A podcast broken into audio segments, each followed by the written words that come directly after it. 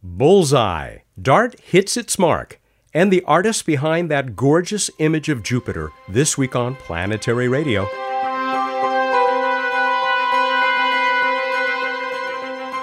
Welcome. I'm Matt Kaplan of the Planetary Society with more of the human adventure across our solar system and beyond. They did it, and they did it in the most spectacular way. The Double Asteroid Redirection Test spacecraft smashed into asteroid Dimorphos right on time, Monday, September 26th. We'll hear highlights of the last moments of its flight, and we'll get a post impact report from DART coordination lead Nancy Chabot. Then we'll meet Judy Schmidt. Her name may not be familiar, but I bet her work is.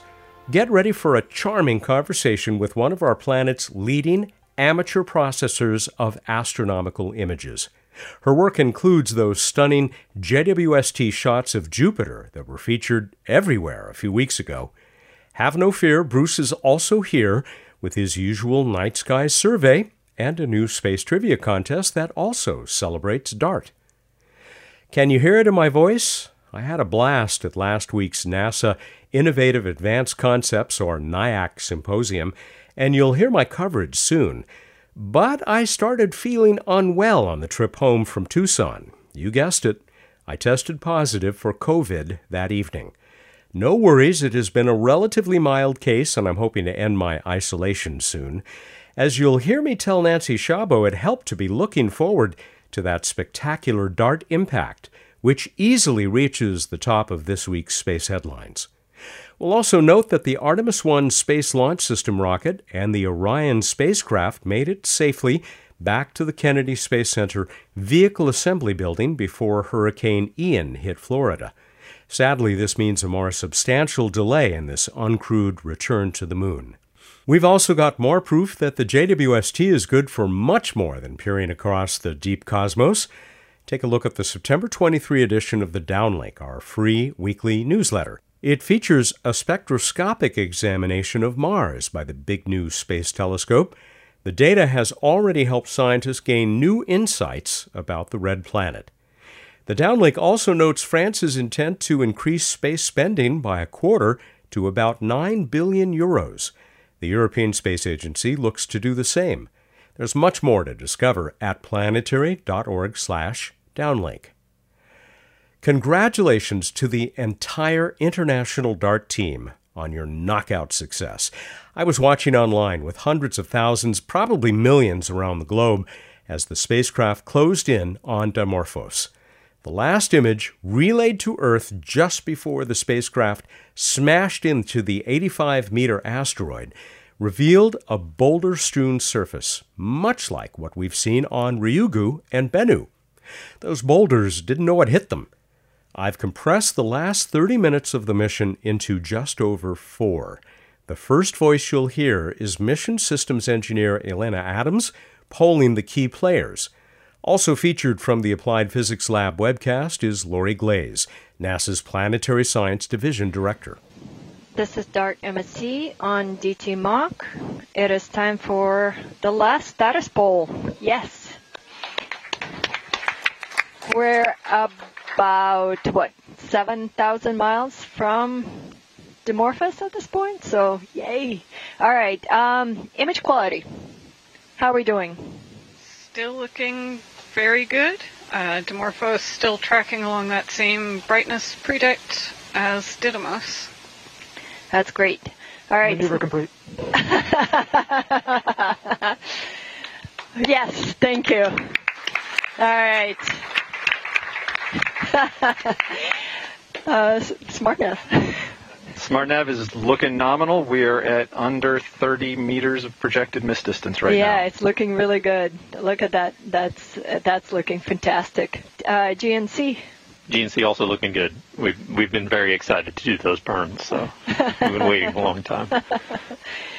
Oh, this is great. Autonomy. Autonomy is green. The heaters are cycling nominally, and we've had no new uh, fault rules firing. Okay, wonderful. DSN. DSN is green, and ESA is green. Got plenty of margin. Looks good.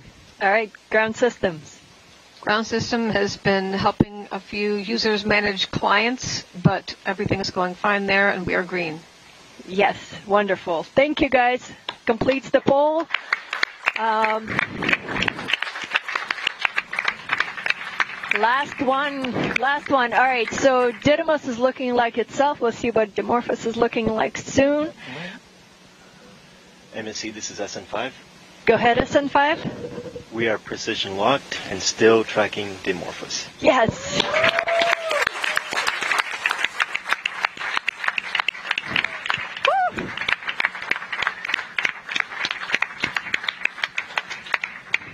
So this was our last milestone. At this point, we're going to be uh, working towards Dimorphos. I expect we're going to do some burns. We're about 4,500 miles away from Didymos and Dimorphos, so let's see what happens. This is Dart MSC and DT Mog. Five minutes till impact. Five minutes till impact. We are at 1,100 miles away.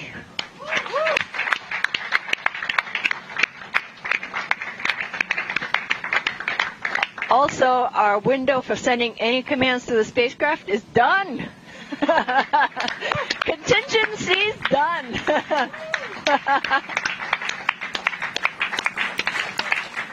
Fourteen thousand miles per hour, and remember, you know, uh, forty-five minutes ago, fifty-five minutes ago, we couldn't even resolve this this object in space, and now we are. You can see us zeroing in right on target.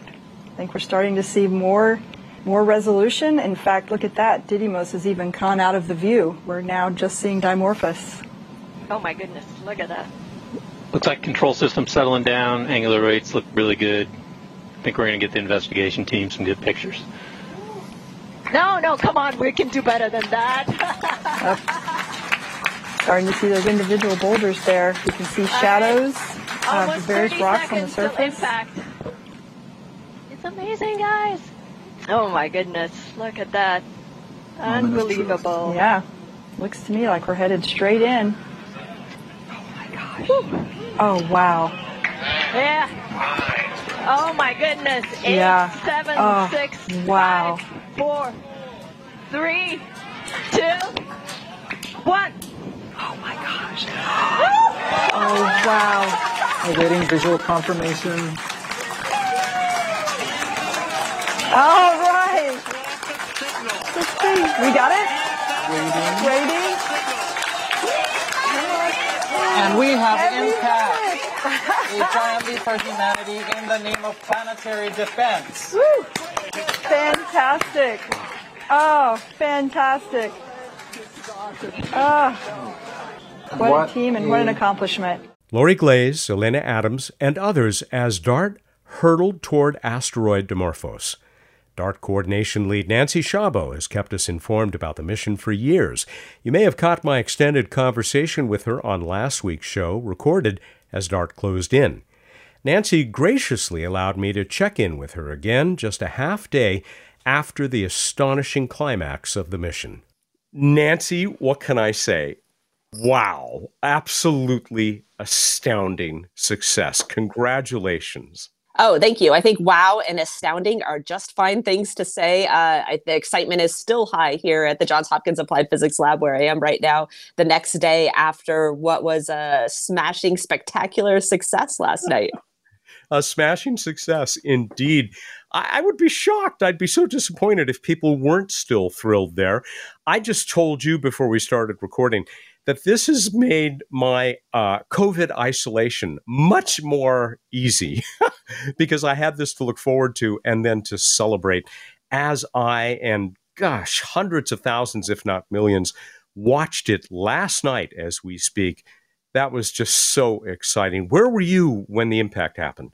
Well, I was here at the Johns Hopkins Applied Physics Lab, and I'll just say that um, I hope you're feeling okay and you know and doing well. You know, it's a Much you know it's the world you. we live in. Um, but the world that we live in is an interesting place, right? There's a low things and high things that we can all celebrate together, right? I think one of the things this morning that I really value about this is that the team and the world experience this moment together at the same time in all their different ways. You were in your house.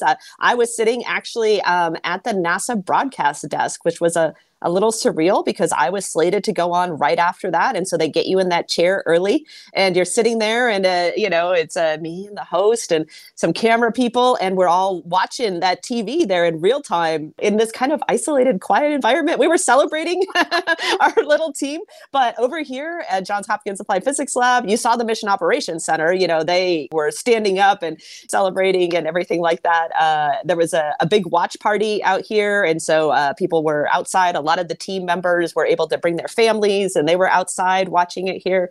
And uh, parties were around the world for watch parties with this. And I think everybody has a little story about like how they saw this happen. Great job, by the way. I saw you at the anchor desk there, uh, almost closing out uh, the webcast last night, uh, the live coverage. And we actually had a recording one of my colleagues made of that watch party that our boss, Bill Nye, uh, mm-hmm. had a part in.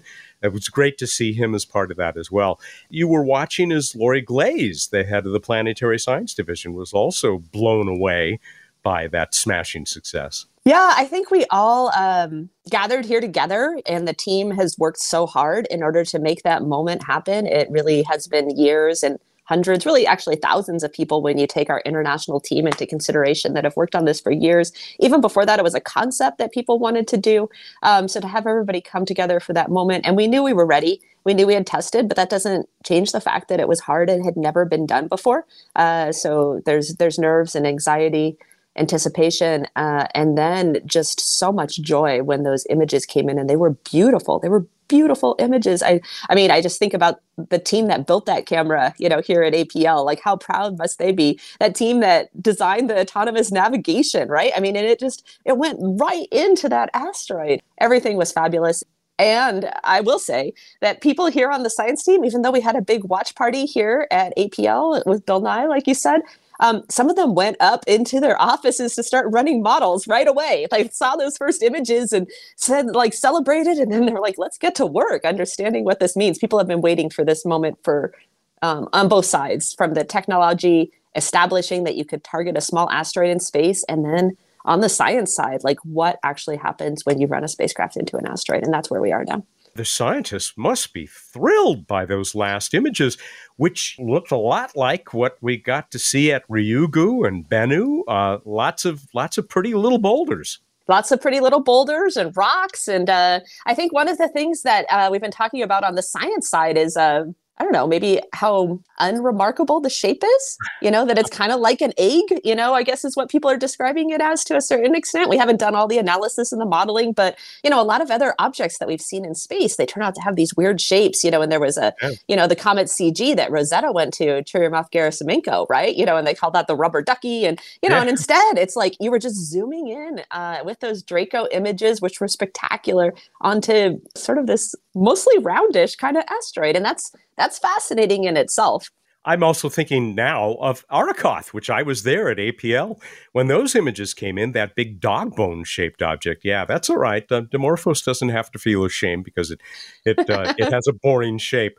Um, do we have any idea yet what the scale of those images was? I mean, just how big were those rocks and boulders? Well, the final images that came out sort of show things at the um, 10 centimeters, less than 10 centimeters sort of scale. So you're really wow. seeing these like fine details down in those final images. So, but you came in really quick, right? So uh, saying that isn't the the one second image before that was uh, was uh, six kilometers further away. So your scale was quite different. So, uh, but the final images there and just that little partial image that came across yes. is uh, has the highest resolution. So it'll be uh, it'll be fun that we have that data at so many different scales from just seeing it as a few pixels of a point of light and then going into being able to see things that are like the size of your hand.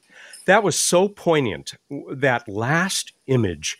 I couldn't help but think of the DART spacecraft as trying to return one more image before it was vaporized. And that's exactly what happened, right? Oh yeah, no, the DART spacecraft was on its mission, doing what it was designed to do, doing what it wanted to do in a lot of ways, right? This is this was its mission. This was its moment. All eyes turned on it while it accomplished it spectacularly and it was working right up until the last second. So basically Draco, the camera, and AutoNav flawless, right? They worked fabulously. It's spectacular. The teams who did those should be really proud, as should everybody on this yeah. mission. I know, I know, I am just you know contributing my part uh, to this much bigger project that took so many people to accomplish. And uh, you test, you get ready, and then when it actually works like that, it's uh, it's still special, even though that's what you had designed it to do. Do we have any word yet about whether LiCiACube, that that little Italian uh, space agency CubeSat, uh, was it successful in imaging the impact? Yeah, so uh, you know, we were celebrating those Draco images in here, but LiCiACube was still working, right? You know, so it was busy out there in space gathering those images, and yeah, they were lucky enough to get some uh, downlink time and get them back quickly. I think uh, they just had a press conference, actually, a few minutes that ended a few minutes before I'm here talking to you, where they showed some of those first images, and uh, mm. just seeing them there, you know, I only saw them briefly, but uh, it they looked spectacular. So it, it's tremendous. We're super happy and excited excited for our Italian colleagues, and we're excited for this international mission that is DART and LiCiACube and, and scientists around the world for planetary defense for this international issue, and um, everybody working together to understand what this means for planetary defense and potentially protecting the Earth in the future huge congratulations then to uh, those folks at uh, at ASI who pulled this off. Can't wait to see those images. I have not seen those yet. Any preliminary reports yet from ground based telescopes that we're watching. And I saw that even the Hubble and JWST have their eyes on Dimorphos. Yeah, so even last night, uh, and especially on social media, you know, the telescopes that could directly image the impact event, you know, we're in the that position at the night here on the Earth. Uh, they started to post some images where they saw brightening of the system, the brightening due to that pulverized rock and ejecta that was uh, thrown off during DART's energetic collision with the with Dimorphos, and and they noticed that in the telescopes, and it was fun to watch telescopes in these different locations continually post these pictures or these little short movies of uh, of that happening, and so that was an immediate confirmation. JWST and HST they were they were looking too, and those data are making their way here, and people are analyzing them. Um, so I expect probably in the next uh, day or so we'll probably have be able to get some results out from those, and then we need to figure out what the period changes. That's going to take a longer baseline so that the telescope's got some initial work. They're still characterizing, you know, how long the ejecta will stay in the system, how long it'll take for that brightening to damp down, because you need that ejecta and brightening to damp down before you can make that measurement again of like how much the period change was, because you can't really make that sensitive measurement of Dimorphos going around Didymos if your system is super bright with all the dust all over the place. But having the dust all over the place is a huge thing to study, right? So, uh, you know, we've always hoped for ejecta and dust that we could study and get information from that, and being able to get the period change as we go forward. So it's uh, it's hard to believe it hasn't even been 24 hours since this happened because the data is coming in so quickly, and uh, we're just excited about digging into it and figuring out what it means. But in some ways, from what you're saying, the most important data is still ahead to see if DART was successful in nudging this uh, this asteroid. Well, I think Dart is already successful. So I th- you know, I'm gonna I'm gonna quarrel with that uh, phrasing of that question. I think uh, Dart successfully hitting the asteroid was was really one of the main challenges. Uh, even oh. the mass that we were bringing in just with the spacecraft alone would have been enough um, to to move the asteroid. I think the question has always been how much how effective is it going to be?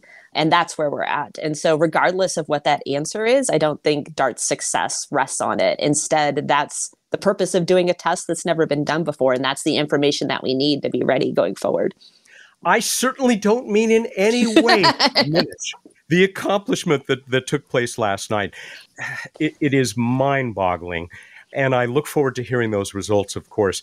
But aren't we still just at the beginning here. I mean, really, if we're going to do effective planetary defense based on this research, don't we need to do this five or 10 more times? Well, this is just one part of a larger planetary defense strategy, and uh, and yeah, DART is not something that you do in isolation.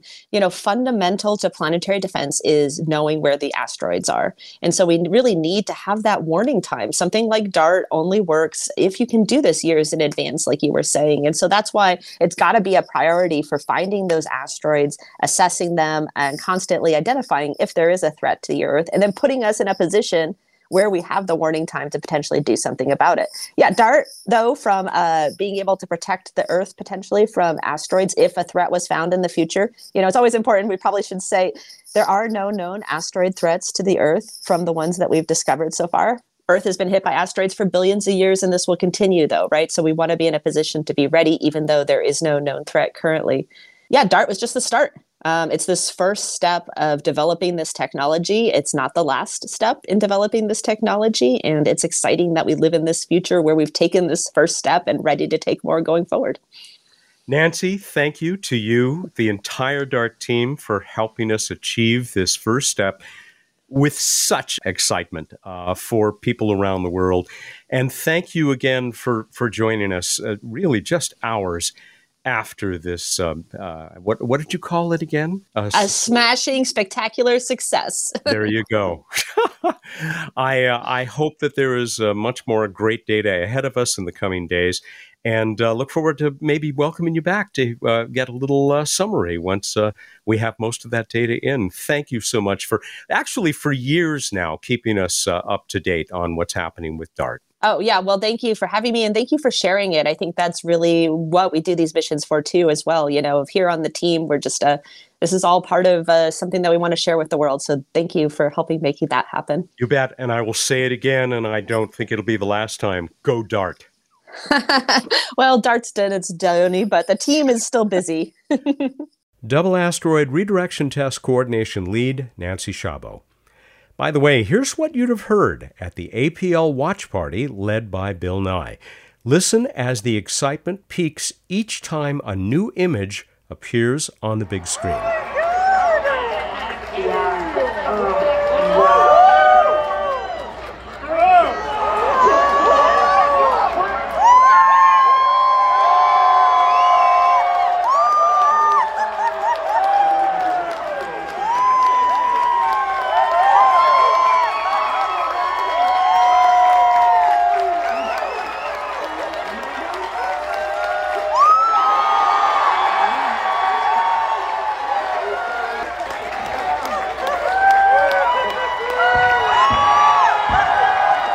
Did you catch the fireworks at the end? We'll turn in a minute to my lovely conversation with ACE astronomical image processor Judy Schmidt. Stick around. Hello, I'm George Takei, and as you know, I'm very proud of my association with Star Trek. Star Trek was a show that looked to the future with optimism, boldly going where no one had gone before. I want you to know about a very special organization called the Planetary Society. They are working to make the future that Star Trek represents a reality. When you become a member of the Planetary Society, you join their mission to increase discoveries in our solar system, to elevate the search for life outside our planet, and decrease the risk of Earth being hit by an asteroid co founded by Carl Sagan and led today by CEO Bill Nye, the Planetary Society exists for those who believe in space exploration to take action together. So join the Planetary Society and boldly go together to build our future. Want to get full benefit from my conversation with amateur image processor Judy Schmidt? First, go to flickr.com and search for Geckzilla that's Geck as in gecko, G E C K Z I L L A. Or cruise through her Twitter posts where she's at Space Geck. Judy is an amateur the way great amateur astronomers are amateurs. The only difference between her and a pro is that she does this work purely for love of the images and sharing them. I'd seen her credit many times, but it wasn't till the release of those beautiful infrared images of Jupiter that I knew we should talk. She joined me a couple of weeks ago from her home studio, where her new son mercifully let us get through the entire interview. Judy, thank you for joining us on Planetary Radio. It, it really is an honor and probably long overdue uh, getting to talk to the person behind so many of the beautiful, beautiful images. Uh, maybe they started as beautiful, but you certainly have enhanced a lot of them. Thanks for joining us. Thank you. It's it's good to meet you and be here. We probably should have met for other reasons as well. You've been writing, or you you wrote a few years ago, some pieces for the Planetary Society, and we'll link to those and many of the other things that we talk about in this conversation uh, on this week's uh, episode page, planetary.org/radio. Uh, but people can also search uh, all around the web for your work. It's not hard to find, and we'll talk about some of it, beginning right now with those JWST Jupiter images. To say that they are breathtaking is really just to repeat what the entire world has been saying since you published them. So, congratulations on those. Have any of your past images received anything like this level of recognition and, and acclaim? No. no. I mean, there was one time one got on CNN, but it was barely a blip. Like, it was a very popular image, but nobody cared or knew who I was. So it was a there was this gravitational lens that looked like a smiley face, and people just went. They're just like, what? There's it's called the Cheshire Cat, and it looks like this big grinning face in space. My wife, who is not much of a space person, when I mentioned I'd be talking to you and I said, You probably have seen her Jupiter images, she said, Oh, yes, the ones with the great white spot. And I said, well, yeah, in infrared, it came out white, but, but usually it's red. And we had a great conversation generated just by that image. I think it says something about the power of these astronomy and, and uh, astrophysical images to, uh, to change people's thinking. Of course. Yes. Of course. We've, we've always had infrared imagery of Jupiter, but maybe it didn't quite captivate people because it was processed a little differently. Or NASA does like a Halloween Jupiter every now and then, and it's this sort of red, fiery Jupiter. I've seen that, it. Yeah. I mean, that one looks pretty cool, but at the same time, it's like okay, it's a single color image that's been mapped to this fiery color scheme. So maybe it asks fewer questions yeah. It doesn't show the auroras or it doesn't show the rings. You, you can still recognize the great red spot, but not necessarily anything else. So I don't know why. I, I that's a good, it's a really good question. Like why suddenly everybody's so like, wow, this, these images are amazing. That's like they've, they've long been amazing, but what is it about? Maybe it's just a combination of it being the brand new JWST shiny telescope, and there's like all this, for better or worse, controversy about how long it took and how much it cost.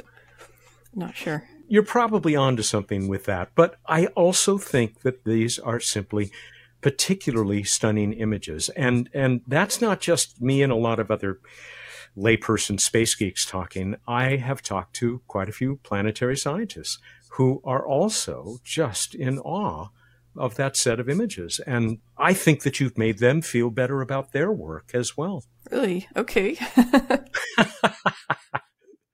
so you're you are Geckzilla in Flickr.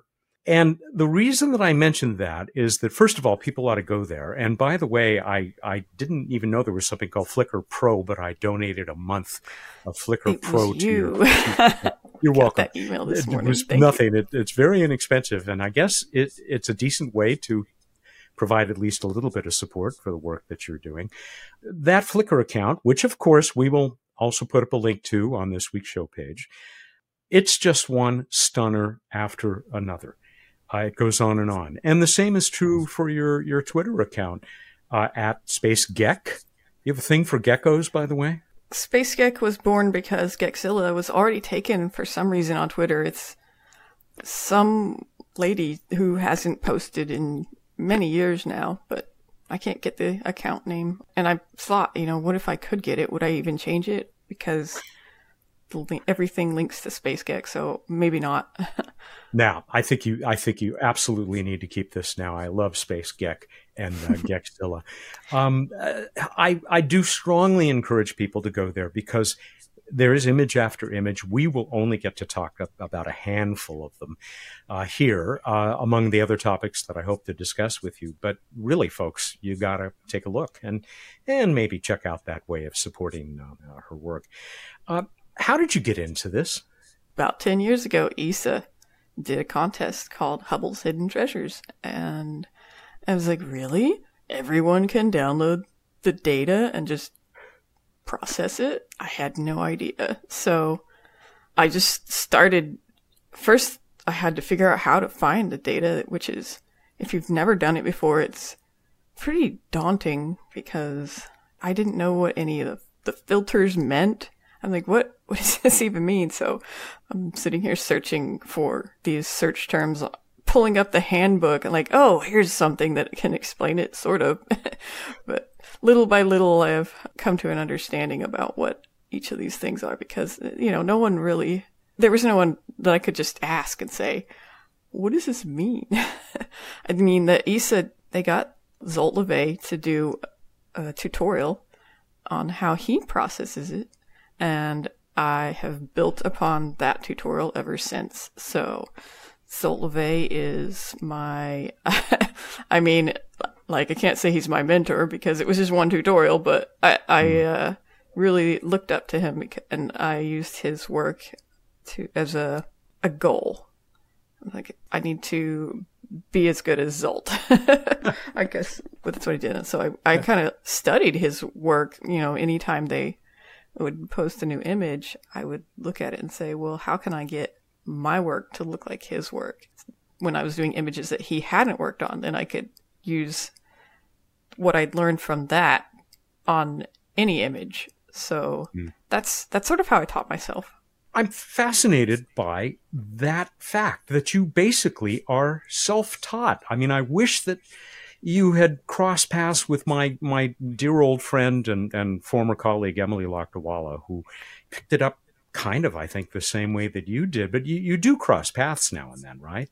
Yes. I've learned a few things from her too. Mm. And Emily has, I, I will mention, uh, still has uh, a course, a basic course in uh, digital imaging uh, that's available at planetary.org. You can find that, and yeah, we'll link to that as well, so that you can get a little bit more guidance than than uh, Judy had to work with uh, when she was uh, starting out. There is a community of of image processors, isn't there? And and do you share information? Yeah, I mean, anytime someone asks me a question, either on Twitter or through the Flickr messaging system or they they every now and then someone hunts down my email i mean i made it it's kind of purposefully difficult to find my email address so mm. yeah that's that's one thing we will not provide on on the show dates i answer any questions and i try to help anyone who wants to get into it a lot a lot of people do it and they they do it for just a little bit and they're satisfied with that short amount of time that they learn to do it or they life just happens and they don't have enough yeah. time because it is a very time consuming hobby. Another friend, uh, Elizabeth Howell, uh, a few days ago, uh, published in on space.com a, a nice interview with you. Uh, the article was called Here's How to Edit James Webb Space Telescope Images. You you talk about some of your techniques there as well. Uh, it seemed like some pretty good guidelines. I've done a number of interviews over the past couple of weeks really mm. surprised at how many people wanted to do interviews and it's actually hard for me to remember which but i think she was the one i uh, i was a lot more detailed and she wanted to know everything and i tried to explain it as concisely as i could but i haven't had a chance to read the article either. She and you did a good job with it i thought. Uh, i mean and she's Thank great. you. well she's a great science writer and a good scientist as well so i mean I, I wasn't surprised. Has it gotten easier to find the um, the sort of Im- the images that you base your work on? I mean, I, I, I know about some of these places that where you can find them. In fact, one, the Astrophysics Source Code Library. Uh, that was founded in 1999 at, at Michigan Tech. It has other partners now, like NASA. You're listed there as the designer and developer, but is that is that someplace you rely on, or do I misunderstand this? Oh no, that's that's a different, that's for astronomy source code. That, I mean, a few of them might be for image processing, but Alice was using a forum as sort of repository for these codes, and she didn't have a single place for it. And oh my gosh, one night I was just like, you need a real website. And I guess it took me a couple days, but I put together the, her website for her and copied hmm. all of the forum posts and turned them into actual database entries. This is source code more for working astronomers, amateur Right, professional right. astronomers. hmm I may have been in the Elizabeth Howells uh, interview that uh, with you, but you talked about the MAST archives, the one named after Barbara A. Mikulski, the, the former senator uh, from Maryland, who made sure that we got the JWST eventually. Right. And Hubble, right? Yeah, and Hubble. That's right. Yeah, she was uh, always sticking up for Probably other things, John- too. Yeah, Johns know. Hopkins and Goddard, and and uh, you know, uh, probably single handedly. I hope to get her on the show someday. Uh, she's uh, uh, has said that she'd be interested maybe at the at the end of this year or early next year. If it's not me, maybe somebody else will be talking to her on on planetary radio. But but tell me about this this archive and and how you make use of it. Right. That's my go to. It used to be the HLA, which is the Hubble Legacy Archive, but that one is not quite up to date. It's really good, but it's it's a great place to go if you're just starting out because MAST is a lot more there's more detail to it and there are more missions whereas the HLA is just Hubble. But if you need JWST data, you're going to go to MAST. And man, I can't even imagine if I was just starting out and didn't know anything. It can be easy if you say you just want to search for any random NGC galaxy or um, just type it in and it will show you all the observations for that particular spot in the sky. I think a lot of people, especially like a backyard astronomer, are going to try searching for like a Messier object first. And most of those are really, they're big for a space telescope. So they're surprised, I guess, when they see the results and it's like, oh, I can't see a whole galaxy. I just see basically like one little tiny spot in that galaxy. So yes, there's a downside to even to that now and then. you want to get a whole portrait of a galaxy usually, but Sure. it's great seeing close-ups too. I think it, it's just surprising to people maybe at first when they learn to switch from backyard mode to oh, now we're we're working with the big telescopes. You know, it's a different mindset. I think you can really get some exploration done when you got a, such a big telescope because you you know even though other people have studied it, you haven't personally studied it, so you can learn a lot of new things that like oh wow I didn't know that was gonna look like that. I like the Wolf-Rayet 140 picture. Oh, I was going to bring just- up. Well, I was going to bring up uh, WR 140, binary star in Cygnus that has these gorgeous concentric rings that are emanating from its core. It's just. It, it we'll we'll try to put that one on the uh, show page so people can see what I'm talking about because I can't possibly do it justice. But what were you going to say about it? It's not aliens. well, all right. Uh, we don't absolutely know that, but no, I of, of course.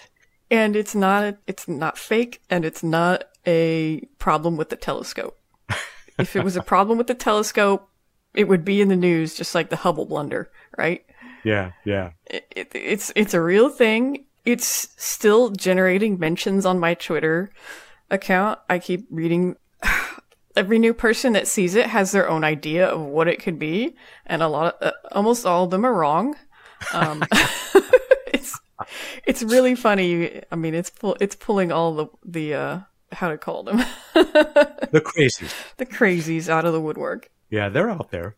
Very imaginative. Yes, yeah, and and you know, it can be entertaining sometimes uh, when it's not simply irritating. As long as they're not like in my face angrily saying it's fake, then I'm fine. I'm just like some of them I reply to, but most of them I'm just like you you you go you do you. Yeah, I have the same philosophy, and I was afraid that you would say some of them angrily contact you saying that you're part of the grand conspiracy that's hiding, you know, the inner meaning of those concentric rings. No, I very very few replies are you know flat earthers or people who think that everything NASA puts out is fake. The ones that do, I simply mute them.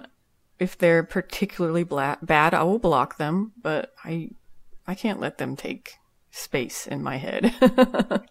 I, I compliment you on that. Uh, we don't we deal with them now and then, but uh, I, I'm, our audience is generally pretty well grounded and uh, and just loves Yeah. these for the beauty that they represent in the real universe. So, um, let me ask you about another one uh, since we're on the topic. Just terrific image reminded me of some of the stuff that Emily used to do, still does within the solar system, showing different objects in their actual relative size to one another. The image of a hundred planetary nebulae, and then you said, how many can you name? It's uh, pretty gorgeous as well. Oh gosh, that's that was a while ago. yeah, and I probably couldn't name very many of them. I, I don't worry, I couldn't get more than two or three. It's beautiful. I mean, what made you think, hey, nobody's ever put all of these together in one image in the right scale, you know, so that they're all mm. in the, the same scale. I just thought it was a fascinating approach. It was one of those things where I was like, wow, these things are so amazing. And I need to process all of them. It was like catching Pokemon or something. I, I, yeah. I was searching through the archive and trying to find all of them. And later on, I found out I did not get all of them, but it's close enough. But it's it's hard to uh, it's really hard to find them all. And then I, after I had processed all, I'm like, you know, I wonder which one of these are really like. I wanted to see them next to each other, and I started putting that collage together, and that's where it ended up. It's a real collection of beauty. That one. Um, here's another: the Helix Nebula in infrared. Uh, I'm going to guess that Peter Jackson is sad that this image wasn't around when he was making The Lord of the Rings, so that he could base the Eye of Sauron on it. It's it's pretty yeah. spooky and beautiful. Yeah, that's what people like to call it. There's a few Eye of Sauron images. There's another Wolf-Rayet star that people like to call the Eye of Sauron. That came from the Spitzer Space Telescope. I can't remember if I used WISE too, but Yes, that was pre JWST. It'd be awesome if JWST could look at that. Although I don't know, it might have to mosaic it. It's kind of a big picture. Mm. You know, that brings up an interesting point that, that some of your images are composites that are drawn from different sources. And, and of course, we've talked about this on planetary radio because now we're seeing stuff that's combined from you know, Hubble or maybe now JWST with X-ray images and uh, uh, uh, ultraviolet.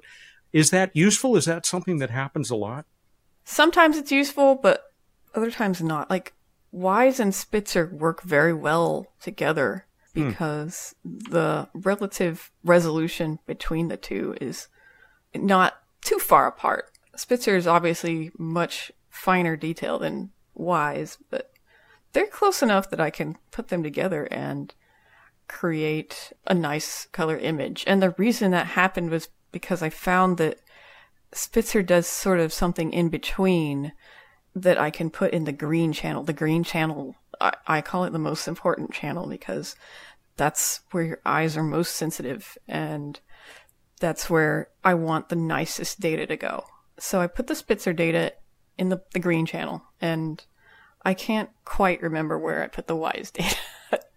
it probably goes in the blue and maybe the red, but you've seen WISE images alone, right? They look sure. incredibly colorful. The stars are completely separated from the nebulosity. So, in order to sort of bring those together, you need another data set that sort of merges the stars and the, or you can make a two color image too. I've done those and those come out pretty well, but I love to have a three color image to generate mm. that color dimensionality. It, it just adds so much to it to not be two colors or, you know, monochrome. So, yeah, I started looking for things that both, well, obviously WISE did, I guess, almost the entire sky. I think there may have been a few things it, it couldn't reach, or I don't, I, anyway, I digress. WISE, which has now become NEOWISE, uh, yeah. Amy Mainzer at the University of Arizona been a guest uh, of ours many times on the show, uh, now looking for near Earth objects and having some good success. But yeah, in its previous incarnation, doing all that great work uh, across the universe. Uh, and, right. And, so there's actually, I think there's still a lot that could be done with those. And it's just a matter hmm. of looking at Spitzer's archive and saying, oh, you know, this is a this is a really good image. Nobody's done it before, and then pulling the WISE data over and combining them together. I just don't have time to do everything, especially now that I have a kid. He's out there. I'm just waiting for him to start, you know, knocking on the start door. complaining. oh, we better move along then, because I know how that can be. Well, I, am amazed. He can't that... talk yet, so. Oh, okay. Well, even that can be even more demanding. Um, I, I, congratulations, by the way, on that production as well. Um, Thank you. I, am also remembering how many times I've talked to scientists, uh, like Cassini scientists, who have their morning meeting, and uh, uh, the first thing that they do is look at an image from some amateur, so-called amateur image processor like you, and marvel at it because it's not something that they ever was were going to have time to uh, to work on. And so the degree to which they rely on work from you and people like you. I mean, really, there's a seemingly endless list of organizations, news sites, YouTubers, other image processors, and you know, like I said, the just plain space geeks like me who who share your work. Even though I know a lot of scientists have deep appreciation for your work, you, you sometimes are concerned about, I think you put it as uh, whether you might be stepping on the feet or the toes of, uh, of some of these uh, teams that uh, are working with these great space telescopes. Uh, do, you, do you feel that way? Sometimes I, I worry about it. I'm not seeking to take recognition and like sort of scoop their their releases, but I I just get excited about it, and I do sometimes get contacted by astronomers who are like, "Hey, you know, hold off, don't don't post this to Twitter quite yet. Let's try to do something so that we're more coordinated." But with these larger institutions, I know they have a whole team they're working with, and they they can't just put an image out instantly. They're trying to you know organize it and get everything. I guess so they don't get these random questions like, what is this? They want to have it all up front and say, explain it and say, we know what this is mostly sort of. I mean, not everything is known. Otherwise, why would we have space telescopes? So yeah, I don't want to be like, oh, I'm, I'm better than, than these people. I don't, I'm not. And absolutely, I feel like a lot of the images, especially like say the two color Jupiter image was fairly simple to put together. I think that would have existed without me for sure. Like they would have come up with that on their own. The three color image, maybe not, but I yeah, I wonder if they would have uh, because they're awfully busy people, right? And right. and I think that on balance, what you bring to this and what you add to bring to their work, I think it's it's vastly appreciated. I think the appreciation for it vastly outweighs uh, any feelings of, oh, yeah, we were going to do that. Sometimes I try not to. Like, if they're going to post, like, say this recent image of the Tarantula Nebula, I there's a chance that I won't even do that because they've already done it so well that nobody needs me to come in and be like, her, her, look at what, what I can do. Um, every now and then there's, there's things that I just have a personal interest in and there's, sort of a lull in activity and I'll go back to one of the big image releases and process it. But yeah, I'm not trying to create conflict or scoop them, so to say. uh, my guess is that most people understand that you and people like you do this out of your love for it and uh, wanting to to share what our boss Bill Nye calls the passion, beauty, and joy, the PB and J. yeah, PB and J. That's funny. I named my kid Benedict so that we could be Pat, Benedict, and Judy. So it's PB and J. Sorry. Oh, I didn't, that's great. I love that. Oh, you know, I'm going to tell Bill about that. Uh, more mm-hmm. PB and J. This takes so much time and so much work. Why do you do this? What What do you get out of it? Uh, like I said earlier, it's it's a way of exploring the universe like Wolf-Rayet 140. That excited me. Uh, that's why I ended up posting it to Twitter with this regrettable description. I feel like it was partly my fault for opening the can of worms, worms and saying, I don't know what this is. And because that really opened people up to saying, like giving their own ideas and saying, well, I think it could be this, or are you sure this is a real thing? So I saw uh, that. Yeah. yeah, but somebody at signed me. How can we say that on Twitter? And they were like, have you seen this? Do you know what this is? And I was like, whoa, what the heck is that? I missed it. I, I was like, how could I miss this? Because it was like already a month old and other people had processed it and posted it on Wikipedia. I was like, what? No, I have to do it. so I saw other people's work, and I have to say, um, I thought yours uh, took the cake. I, it was, it is a, a, gorgeous image. Go ahead. Sorry. Yeah, I was just going to continue on about how it, it's a way for me to explore. That's what I personally get out of it. It's also kind of meditative for me to put these different data sets together and puzzle them out. You know, it's like if you had a jigsaw puzzle and you're just like trying to put it together. It's, a sort of meditative thing. If you like puzzles, it gives me something to focus on. You know, I love sharing it with people too, and that's uh, the third thing that I get out of it. I love, I love to let people join me on this trip, this cosmic trip.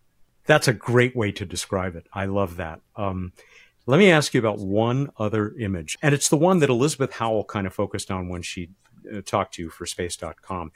It is just gorgeous. I can lose myself in it. It's M74, the Phantom Galaxy yeah, that one was like so far the most, I feel like the most impressive galaxy out of that PHANGS data set. Their, their whole program is amazing. They've got so many beautiful galaxies in the Hubble data set already.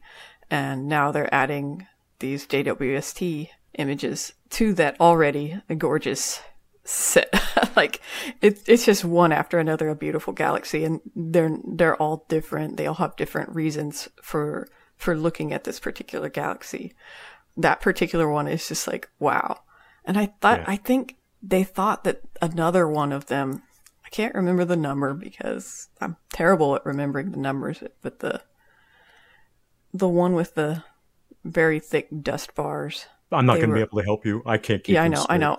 I can look it up real quick. real quick. Don't worry about it. I mean, they were like, "Why aren't these dust bars showing up?" And I think the thing is, it's not that that they don't show up. They show up great. It's just that all the other dust also shows up, and so all of a sudden, these this these backlit dust lanes that were very prominent in the visible spectrum suddenly they're just as prominent as every other bit of dust. So it's like it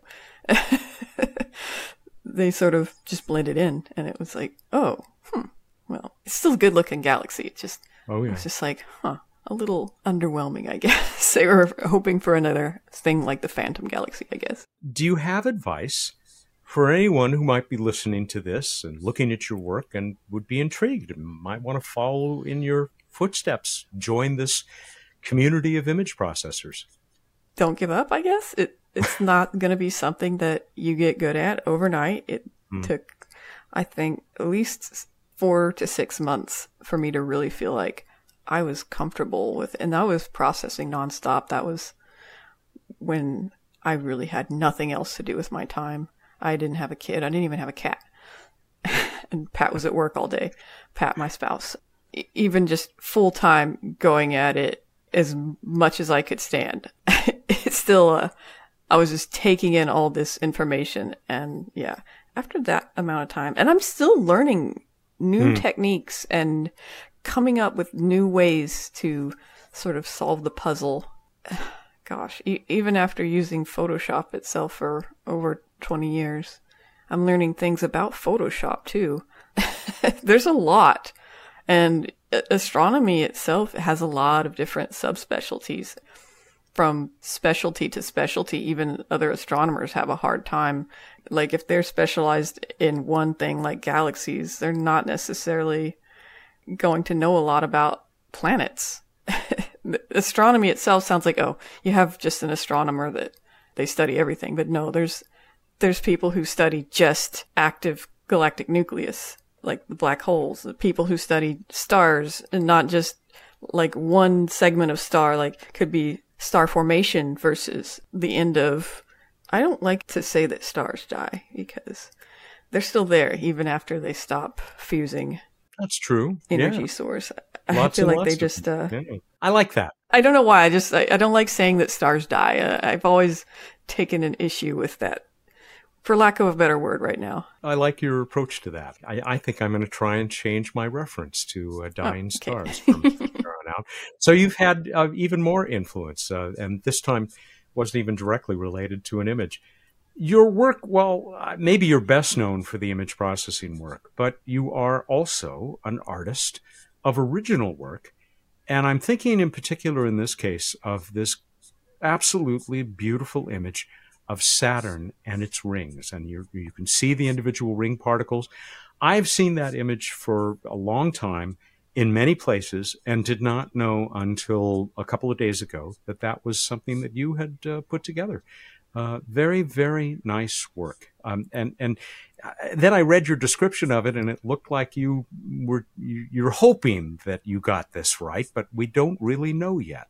Yeah, I'm I'm surprised that you've seen it in so many different places. I didn't I didn't think it was very widespread, and there's there were other images that I felt like maybe did it better than I did. I it's just beautiful. It's just it, it's really I'll use the word again. Yeah. It's breathtaking, and we'll put that one on the page uh, sure, as yeah. as well. Judy, you've been very generous with your time and certainly with your skills, your talents. Thank you for all of this gorgeous work. I look forward to seeing much more of it. I'm stealing this from from you since it's your motto on Twitter. May all your guide stars be acquired, uh, Judy, and and also ad astra to the star. yeah, those guide stars sometimes sometimes they are not acquired and yeah, it's a very sad day when you get your your billion dollar telescope data back and it's just a streak. Oh man, that, that's just that's got to be heartbreaking. I'm going to stretch the metaphor here and say I think that your images are providing uh, guide stars for a lot of uh, people uh, as they become more interested in the wonders of, uh, of the cosmos. So, again, thank you for this great work and thank you for taking some time with us today. You're welcome, and thank you for inviting me. Artist and astronomical image processor extraordinaire Judy Schmidt. We've put some of her work that we talked about on this week's show page at planetary.org/radio, along with links to her Flickr collection and much more.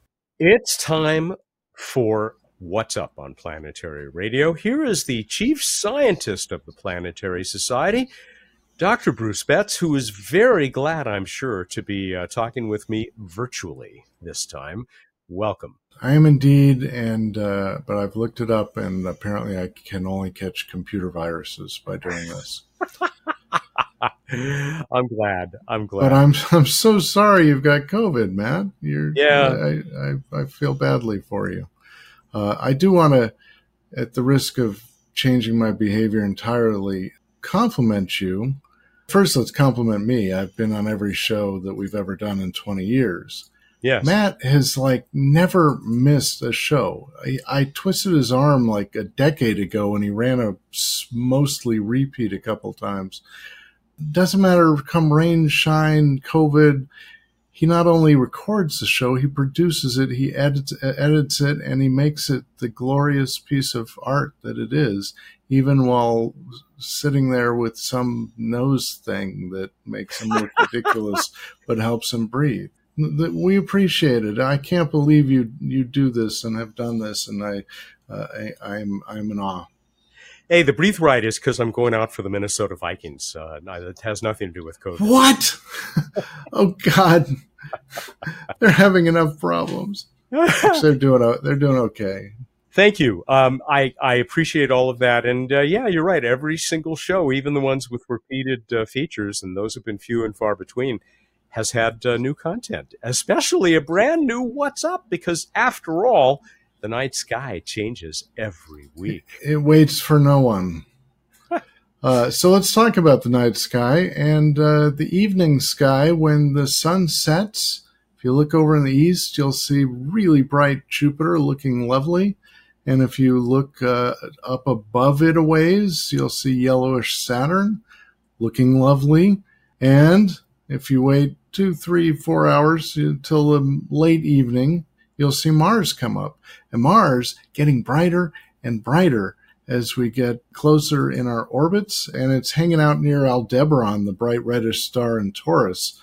But it puts Aldebaran to shame right at the moment because of its glorious brightness. And you might be able to check out Mercury, not quite yet, but in a few days in the pre dawn sky low in the east. On to this week in space history. Nothing.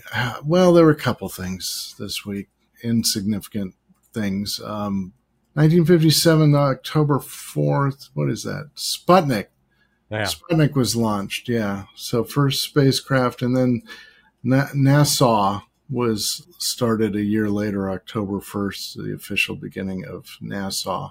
Yeah, no coincidence there, by the way. No. We move on to random mum, mum, mum, mum, mum, mum, mum, space, space, fact. Oh, that sounds so good with the reverb. Oh, nice. How far away is Voyager 1? Well, I'm glad you asked. As of September 2022, so now as we record this, in the amount of time it takes to send a radio signal at the speed of light to Voyager 1 and have it return a signal back at the speed of light, you could drive from LA to Boston with almost two hours to spare. Wow. This random space fact assumes a straight path with no brakes at 100 kilometers per hour. All right. Yeah, I guess you'd still be within the speed limit. Uh, no stops for gas or, or potty breaks? No, I, I, you know, I'm a planetary scientist. I simplify things. we approximate, but still come up with about the right answer. That is a great random space fact. Thank you. You're welcome. We move on to the trivia question. I asked you approximately, so, you know, kind of close, how long from launch will it take Korea's Danuri mission to reach the moon? It's on its way right right as we speak. And how do we do, Matt? We got a nice response. Thank you, everybody. Here is uh, the answer, I think, from Dave Fairchild in Kansas, the poet laureate of planetary radio. Danuri means enjoy the moon. So, can you give an answer to why it's headed toward the sun? Ballistic lunar transfer. it's heading out to point L1, Lagrangian, remember, and should be captured by the moon around 16 December. Actually, he did provide the number of days as well, but I'm going to look to our, I think, our winner, first time winner, long time listener, William Nowak, who says it's about 19 weeks and a day, August 4 to December 16, which is, uh, and there's some question about this. Some people said 134 days, which is what this would be. Some said 135. Is this close enough? That is close enough. That's as uh, accurate as I could find it online. And there may be a little little fudge, but yeah, 134, 135 days to get to the moon. And to get to the moon, indeed, oddly, they travel to not the Earth Moon L1 Lagrange point, which my brain might have understood, but the Earth Sun L1 Lagrange point, a gravitational balance point, because then they go out there, they do it just right. They actually can use less fuel by hitting that gravitational balance point and then doing their thing and kind of cruising in an orbit. Anyway, they get there. They'll get there. We're looking forward to it. Uh, just impressive. Certainly competing for one of the longest trips to the moon ever, but uh, very cool. Congratulations to the Danuri team for successful mission so far. And congratulations, William, up there in beautiful, on the beautiful Central California coast. You are going to receive that brand new and stunning JWST t shirt from our friends at chopshopstore.com. That's all one word, by the way. It's where you will also find the Planetary Radio t shirt, which uh, I'm kind of biased. I'd say it's as beautiful. In fact, all of the Planetary Society uh, merch is there at chopshopstore.com. I have more, of course, from Norman Cassoon in the UK. Danuri is a portmanteau ooh, of two Korean words, dal, which means moon, and nurida, which means enjoy. According to the ministry, this new name implies a big hope and desire for the success of South Korea's first moon mission. Well done. Do you know what a portmanteau of our, our names is, Matt? Brat. How appropriate. How oh, appropriate. yeah. I, we should have discovered that years ago. Carlos Tello in uh, Germany. He was in South Korea a couple of years ago. What a nice and exciting country and culture. He says, I especially enjoyed the volcanic island of Jeju in the south. That island has a very nice role in the Korean dramedy Extraordinary Attorney Woo that my wife and I have been enjoying. It's an excellent show. I, I recommend it very highly. Uh, it's a beautiful island, too. Mel Powell says it's also close to the time that it would take for him to drive from his San Fernando Valley home to Planetary Society headquarters in LA Sweatshop. well, yeah, at least during traffic time. Yeah. Ben Owens in Australia, 9.6 lunar days, he's right, I checked, are about as long as an average Australian household takes to consume a small jar of Vegemite, which is interesting. I thought Australians would go through that more quickly. A small jar of Vegemite would last the typical American family basically forever because we would. Yeah, yeah. Until the estate sale. Ertan Uzak in Arizona. If you drive at around 75 miles per hour on a direct path, you will get to the moon in 135 days, no stopping for gas. Remarkable, huh? He had no idea what your random space factor would be. and I had no idea what his answer would be. So, yes, we're just great minds thinking alike. I absolutely. Joe Calaputre in New Jersey. I recommend that the Shadow Cam, that's the camera that Danuri is carrying, be nicknamed Lamont Cranston. Do you get it?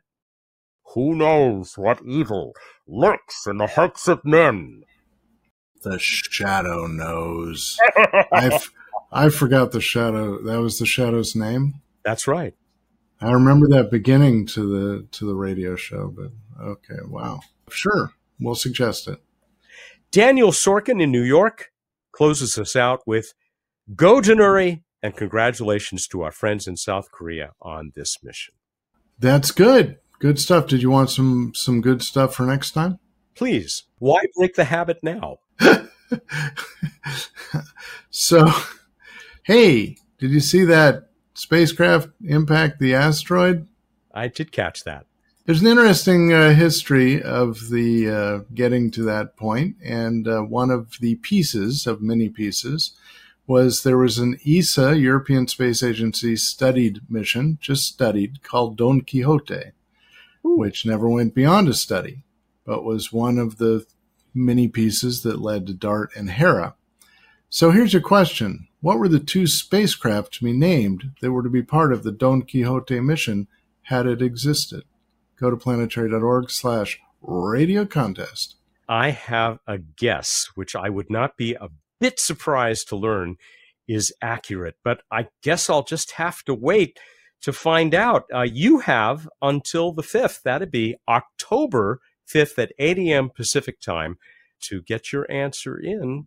What else could we give away this week except a Planetary Society kick asteroid rubber asteroid? Cool. You know, it would also be great. What? Used Matt Kaplan breathe right strips. Huh? Huh? I don't know. I, there's been a lot of talk about cloning me, and so I think it'd be a mistake to hand somebody a used breathe right strip. It probably wouldn't go well. That's terrifying. Okay. Ugh. Are we done? We're done. All right, everybody, go out there, look up the night sky, and think about Matt Kaplan getting really healthy. Thank you, and good night. It is devoutly to be wished. I, uh, I, I, appreciate that. It comes from the chief scientist of the Planetary Society, Bruce Betts, who joins us every week here for What's Up. Planetary Radio is produced by the Planetary Society in Pasadena, California, and is made possible by its often astonished members. You can start sharing their experience at planetary.org/join. Mark Hilverda and Rae Paoletta are our associate producers. Josh Doyle composed our theme, which is arranged and performed by Peter Schlosser. Ad Astra.